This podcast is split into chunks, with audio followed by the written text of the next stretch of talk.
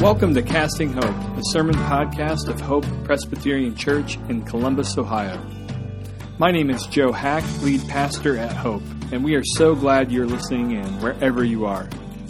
In this moment of social distancing, we hope that our audio and streaming resources meet you where you are at and help you stay connected to God and to His promises. I invite you to uh, go ahead and find your seat again, and if you have a Bible, go ahead and find your Bible. And also, in preparation for worship, uh, we have uh, communion supplies too. And if you haven't grabbed one of those and you're intending to uh, to grab communion with us, then I would encourage you to do that. It's in this blue bowl right here as I grab my own. Yeah, go ahead and find your Bibles, and if you have your Bibles, turn with me to Psalm 65 this morning. Psalm 65. We are in our summer psalm series, and this summer we are focusing on the Psalms of Praise. The Psalms of Praise. Now, as we learned last week, all of the Psalms are Psalms of Praise. Even the ones, especially the ones that express deep pain, deep confusion. But there are a handful of Psalms within the Psalter, within the book of Psalms that we have, that specifically invite us to praise. And these psalms of praise, as they're called, are simple. They have two ingredients. They have two two aspects. The first is invitation, and the second is explanation. The invitation is always praise the Lord. Praise the Lord. It's simple. But the explanation differs from psalm to psalm. The explanation uh, says, here's why you can praise the Lord. Here's why, in fact, you should praise the Lord. And today's psalm, Psalm 65, is no different. It begins with Praise is due to you, O God, in Zion. And then it tells us in the remainder of why that is the case. Now, you may not feel like psalm, uh, you may you may not feel like praise this morning, but I just want to say that's okay. You know, unlike rides at a theme park, there is no entrance requirement to read the Psalms, to pray the Psalms, to sing the Psalms. Like you must be this happy to participate. You must be this meditative on the Lord to participate. You must be this in love with God to participate. There is no such entrance exam. In fact, the Psalms actually assume that we are not feeling like praise. Our hearts are like a car battery that won't start. Amen. Anybody? Our hearts are like a car battery that won't start, and the Psalms are the jumper cables that God has given us. That's essentially how they work. They're meant to awaken our hearts to praise. Sometimes we skip over Psalms because we say, I don't feel like that. But the Psalms work the other way around. They say, because you don't feel like that, sing me. Sing me. So let me just read Psalm 65 together. You can follow along, and then we'll just unpack this beautiful psalm together. This is God's word to the choir master, a psalm of David, a song. Praise is due to you, O God, in Zion. And you and to you shall vows be performed. O you who hears prayer, to you shall all flesh come. When iniquities prevail against me, you atone for our transgressions. Blessed is the one you choose and bring near to dwell in your courts. We shall be satisfied with the goodness of your house, the holiness of your temple. By awesome deeds you answer us with righteousness, O God of our salvation, the hope of all the ends of the earth and all the farthest seas, the one who by his strength established the mountains, being girded with might, who stills the roaring of the seas, the roaring of their waves, the tumult of the peoples so that those who dwell at the ends of the earth are in awe at your signs. You make the going out of the morning and the evening to shout for joy. You visit the earth and water it. You greatly enrich it. The river of God is full of water. You provide their grain, for so you have prepared it. You water its furrows abundantly, settling its ridges, softening it with showers, and blessing its growth. You crown the year with your bounty. Your wagon tracks overflow with abundance. The pastures of the wilderness overflow. The hills gird themselves with joys, and the meadows clothe themselves with flocks. The valleys deck themselves with grain. They shout and sing together for joy. O Lord, may the words of my mouth, with the meditation of all of our hearts on this here psalm, be honoring to you? Would it be pleasing to you, our rock and our redeemer? And would we see you, Jesus, encounter you, Jesus, through your word this morning? Holy Spirit, empower this time, unlock our hearts so that we would stand in awe of you this morning. And it's in Jesus' name we ask this. Amen. Well, I have an extended family member who lives in the Pacific Northwest, and a number of years ago, she was visiting family in Ohio. And she caught vision of something so beautiful it made her cry. Now, have you ever been caught off by something beautiful? Have you ever been caught off guard? Uh, this happens to my wife at art museums. This happens to me at music concerts. But in the case of my family member, this happened at the site of a northern cardinal. a northern cardinal. Yet the bird you see in the backyard every single day, the bird that wakes you up with its laser gun call, pew, you know that one. Um, see, you may not think twice about a cardinal. You may not think twice when you see a cardinal, but she never sees them in the Pacific Northwest. That's the thing. So for her, the shock of red, the black mask, contrasting uh, crest on the head, the, the, the bright orange bill that's shaped like a cone, it just caught her off guard by its beauty. And this story explains a phenomenon that I have experienced often in my life, in fact. It's when familiarity desensitizes us to awe when familiarity desensitizes our hearts to awe. It's when familiar things that are truly amazing, that are truly awesome, no longer inspire in us awe. I saw this years ago in Israel when I traveled there with my dad. You could easily tell the tour guides from the pilgrims. The, the pilgrims were like usually on the ground crying every every single place that they went to. The tour guides were kind of just standing by the bus. Some were in awe, and others, familiarity might have desensitized their awe. We experience this all of the time. Maybe you grew up, uh, don't show hands, especially with your parents, but maybe you grew up with an amazing cook.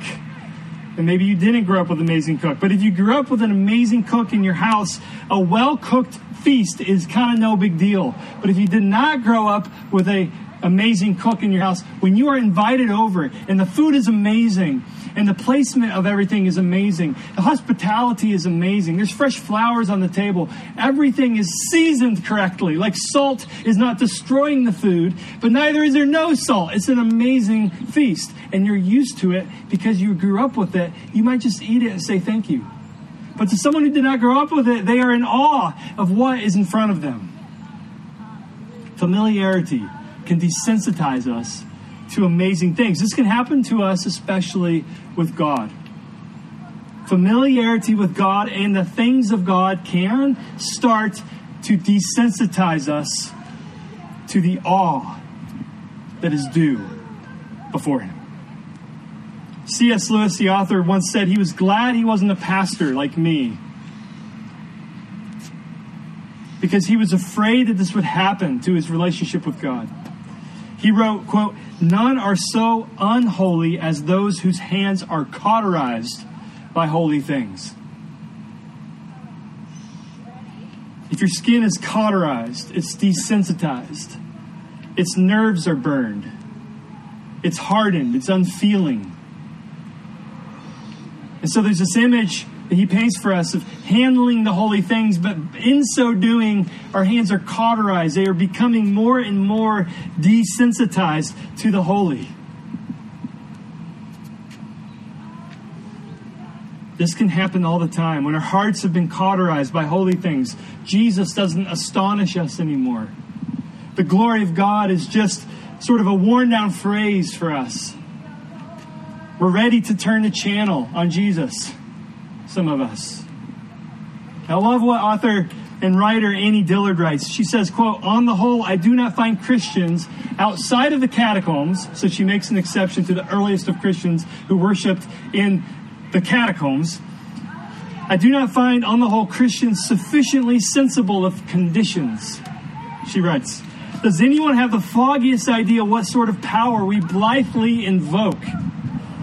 Or, as I suspect, does no one believe a word of it? She says, The churches are children playing on the floor with their chemistry sets, mixing up a batch of TNT to kill a Sunday morning. It is madness to wear ladies' straw hats and velvet hats to church. We should all be wearing crash helmets. Ushers should issue life preservers and signal flares. They should lash us to the pews. And yet, let's be honest, familiarity for all of us has dampened our awe of God and who He is. So, what we need most is a heart that is sensitized again to God's beauty and to God's holiness. Perhaps for the first time in your life, which is what the Bible, by the way, calls regeneration.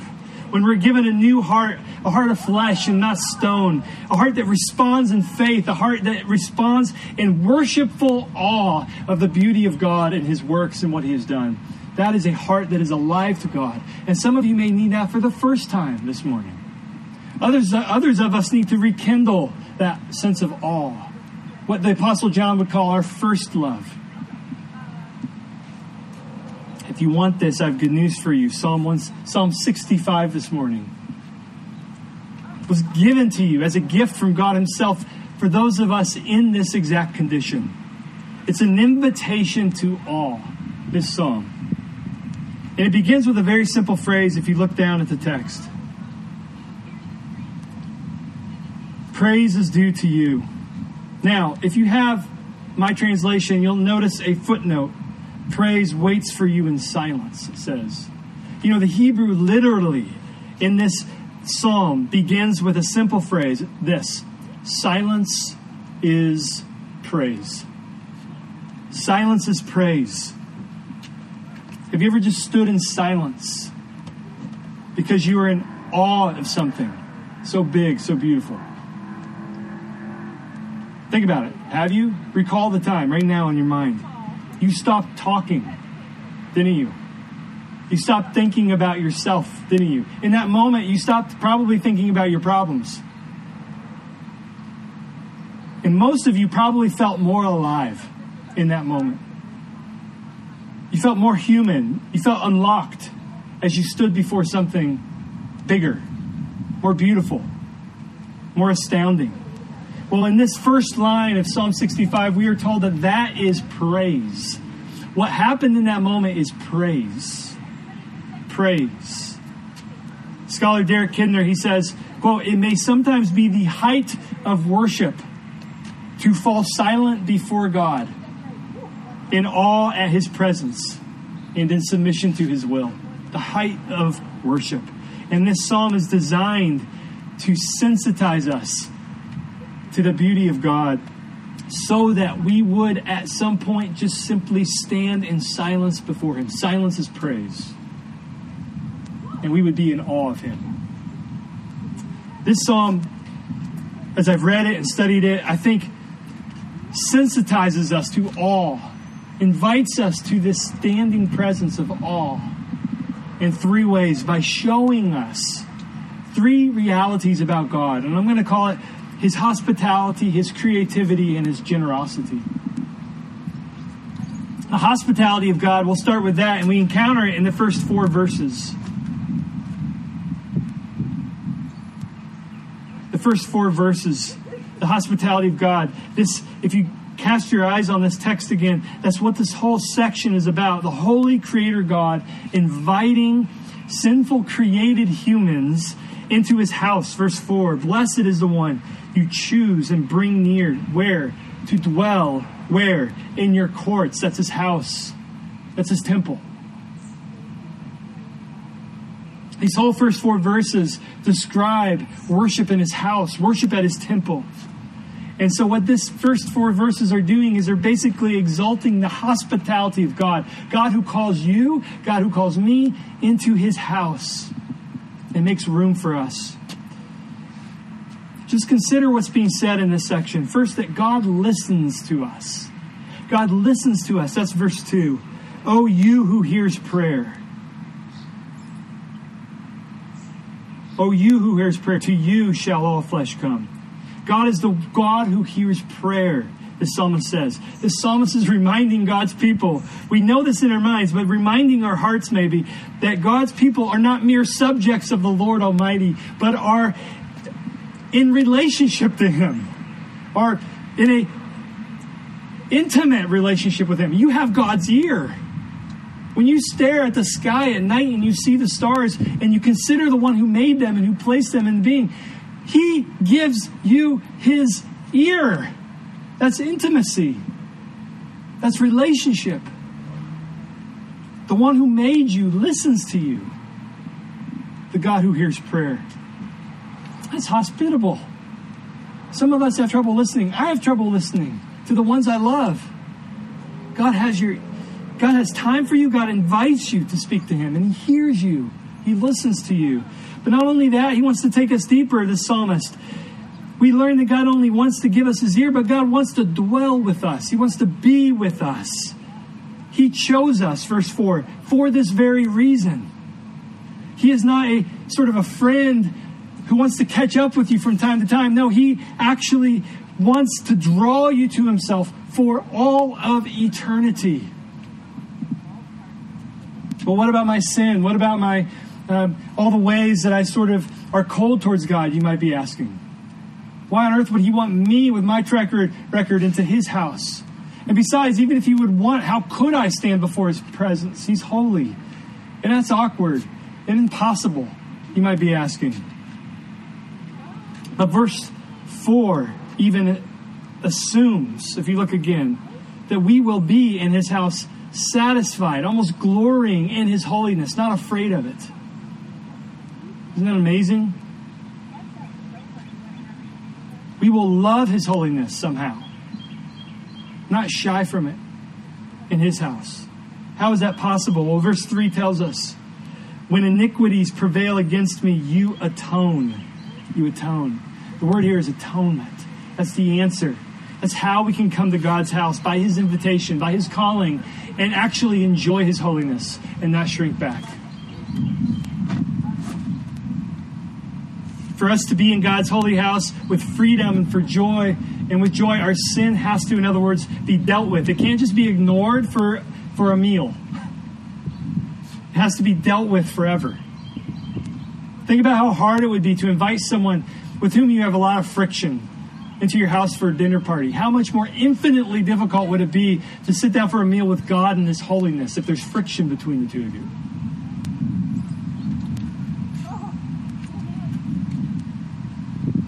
God makes a way for us to be in His house in freedom and in joy. And the word again is atonement. Once a year, on the day of atonement, the sins of God's people were dealt with. And they did this by bringing two goats. Is that the plural of goats? Goat? Goats? Okay. Yeah, or you say goat. I don't know about that. Uh, but they brought two goat, we'll say. And the first goat was killed in their place. And then the second goat, maybe you know this from Sunday school, the second goat was what? Sent off into the wilderness. And so, with these two animals, God's people saw their sin, saw two things happen to their sin. Number one, their sin was not ignored away, it was dealt with. Their sin was not diminished. God doesn't say, don't worry about your sin. He does something better. He deals with it. This first goat was killed in their place, he dealt with it. But then, secondly, the second goat shows that our sin was not just dealt with in that way, that our sin was sent away for good. I just read about a teacher who would illustrate the Day of Atonement with two helium balloons One, he would pop. And the second, he would let go. or better, if it's tied, just floating off into the distance. And this teacher said, Consider your sins in the first balloon. In Christ, dealt with. Consider your sins on the second balloon. In Christ, sin away. That's atonement. That's atonement.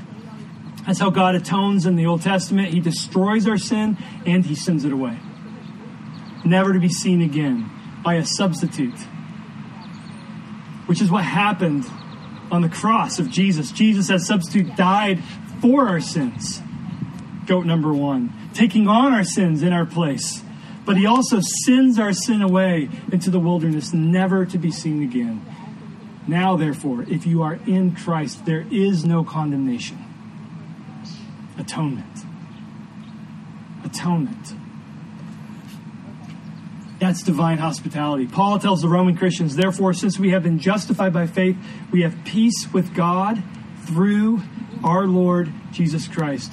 Through him, we have obtained access by faith into this, listen to this phrase, into this grace in which we stand and rejoice in the hope of the glory of God. So we stand in God's holy house with what? With rejoicing, with joy, even. How? Through our Lord Jesus Christ. Atonement. That's how. This is divine hospitality when you invite someone into your space at great cost. And we see that in this psalm. And we see it ultimately in Jesus. And if we receive this hospitality, we will praise. We might even go silent in our praise. The hospitality of God creates awe. Also, the creativity of God creates awe. These are the next four verses if you look down, starting in verse 5. I encourage you to, to cast your eye again on the text because in this you will see a reminder that God established the mountains. We see how he stands over the roaring sea, how he stands over and above the whole world. He is, in other words, creator, and everything else is created. This creator creation distinction is so important. We don't worship the mountain that we read about in Psalm 65.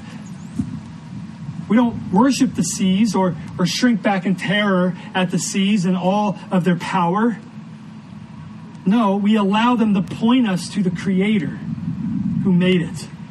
It all points to Him. So, verse 8 tells us that the reason that God is powerful in creation is so that we would have our horizontal awe of the things that He made point us towards Him, to stoke vertical awe towards Him. If this mountain is awesome, then what? How much more is the one who made it?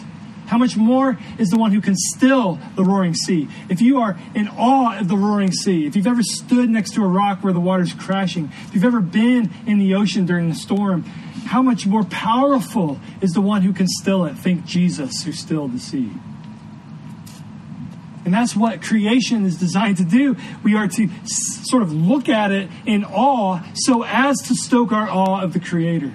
Creator creation distinction is key. Author Paul David Tripp says, quote, if awesome things in creation become your God, the God who created those things will not own your awe. See, horizontal awe at God's creative power is meant to do one thing stimulate the vertical awe. So I want you to allow horizontal awe to stimulate vertical awe. What, what makes you stand in awe in the things that are created? Whether creation itself or things that God's image bearers have made in art, literature, film, music, a well made building, architects, a well designed pencil, you know, whatever it is.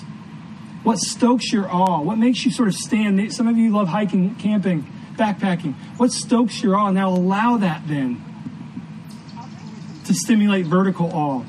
And I want you to sort of think of it in three ways. This is helpful to me. Look up, look around, look up. So, first, look up. Prepare your day. Like right when you wake up, just prepare your day with the truth that we read about in Psalm 65 that every awesome thing comes from God. It's designed by God, is made by God.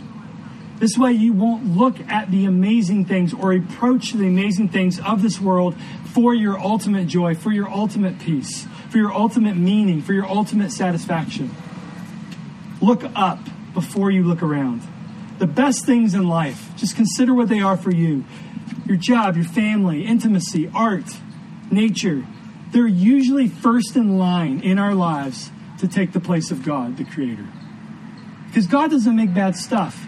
And so we're so tempted to look at this amazing stuff and worship it. In some ways, when someone worships the mountain that's described in Psalm 65, the Christian can say, that's wrong, that's idolatry, but I kind of get it. God who made it is amazing, and He doesn't make bad stuff.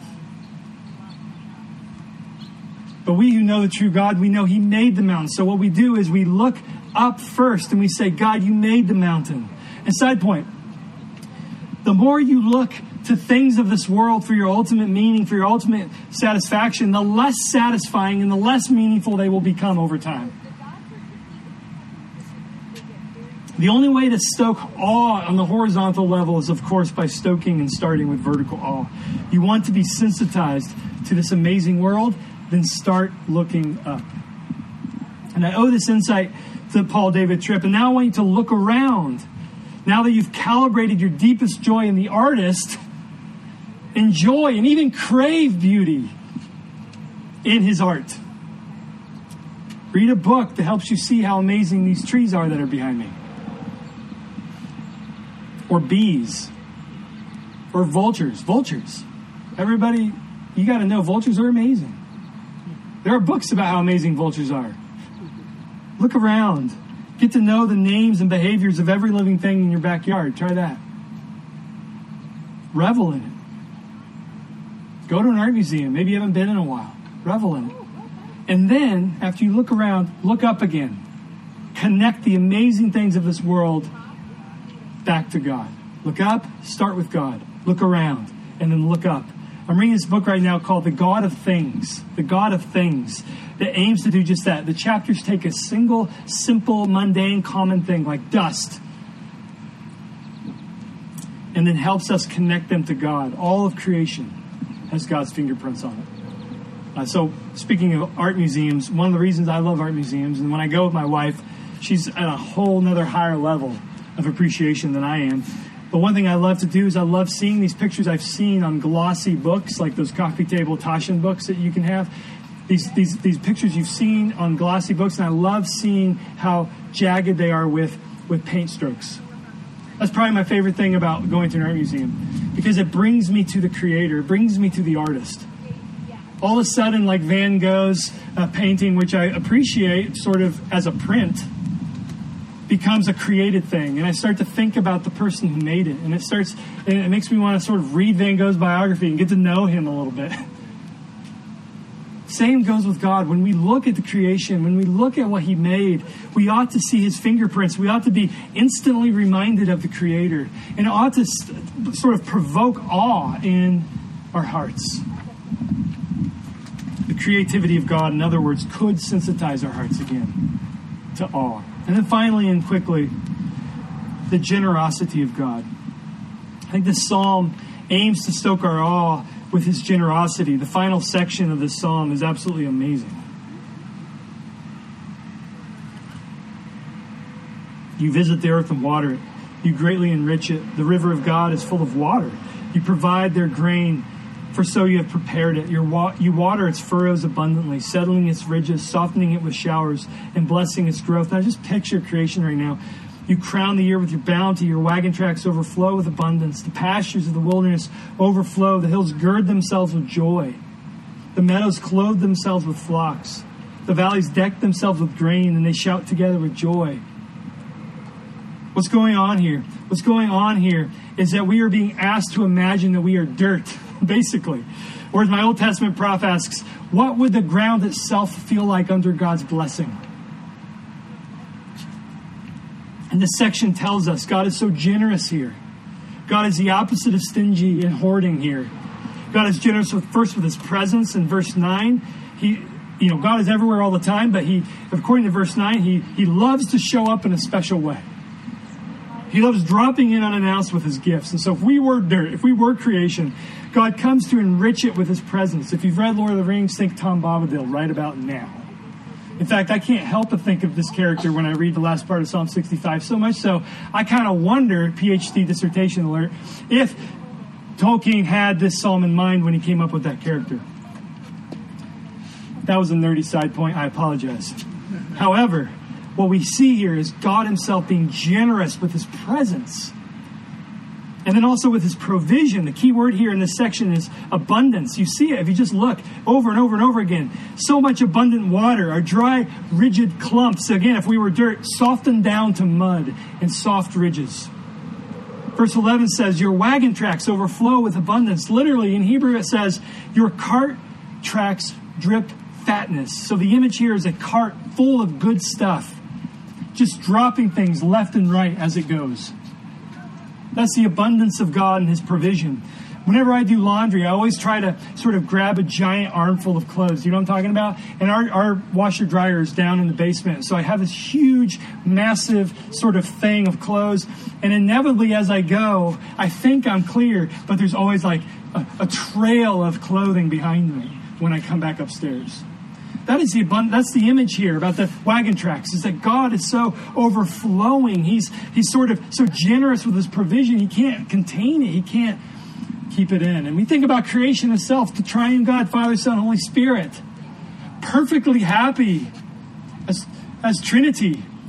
What is creation but an overflow? A cart overflowing with goodness. And what is creating humanity in his image? But again, another overflow of generosity. He wants, he wants people to join the party that is the Trinity, that is God, that is the glory of God.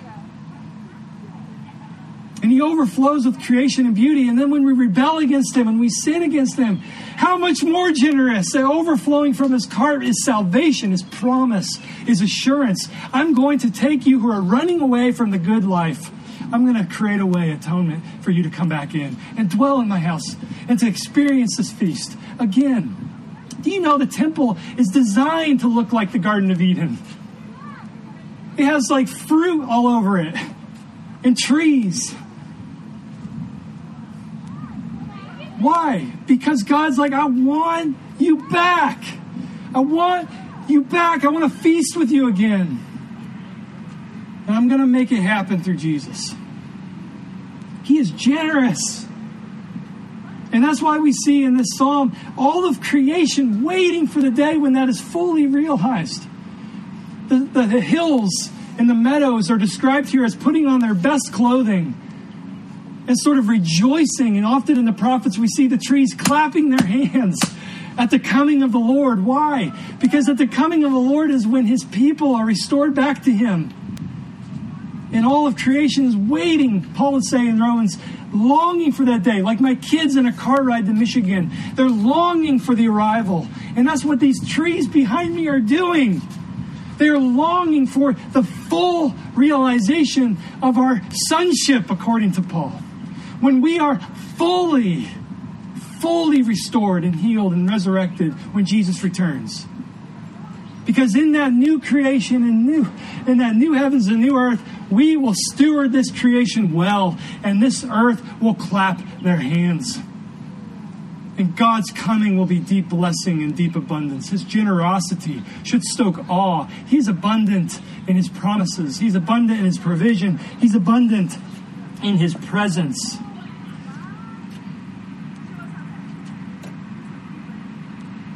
So I challenge you create a daily list, maybe, of all of his generous things in your life. And it could just be his promise of generosity. If you're not feeling it today, that's fine. The scriptures are very, very clear that that is a common experience in the life of his people. But you do have generous promises. Take a list of those. Write down the, the promises that are super generous of God.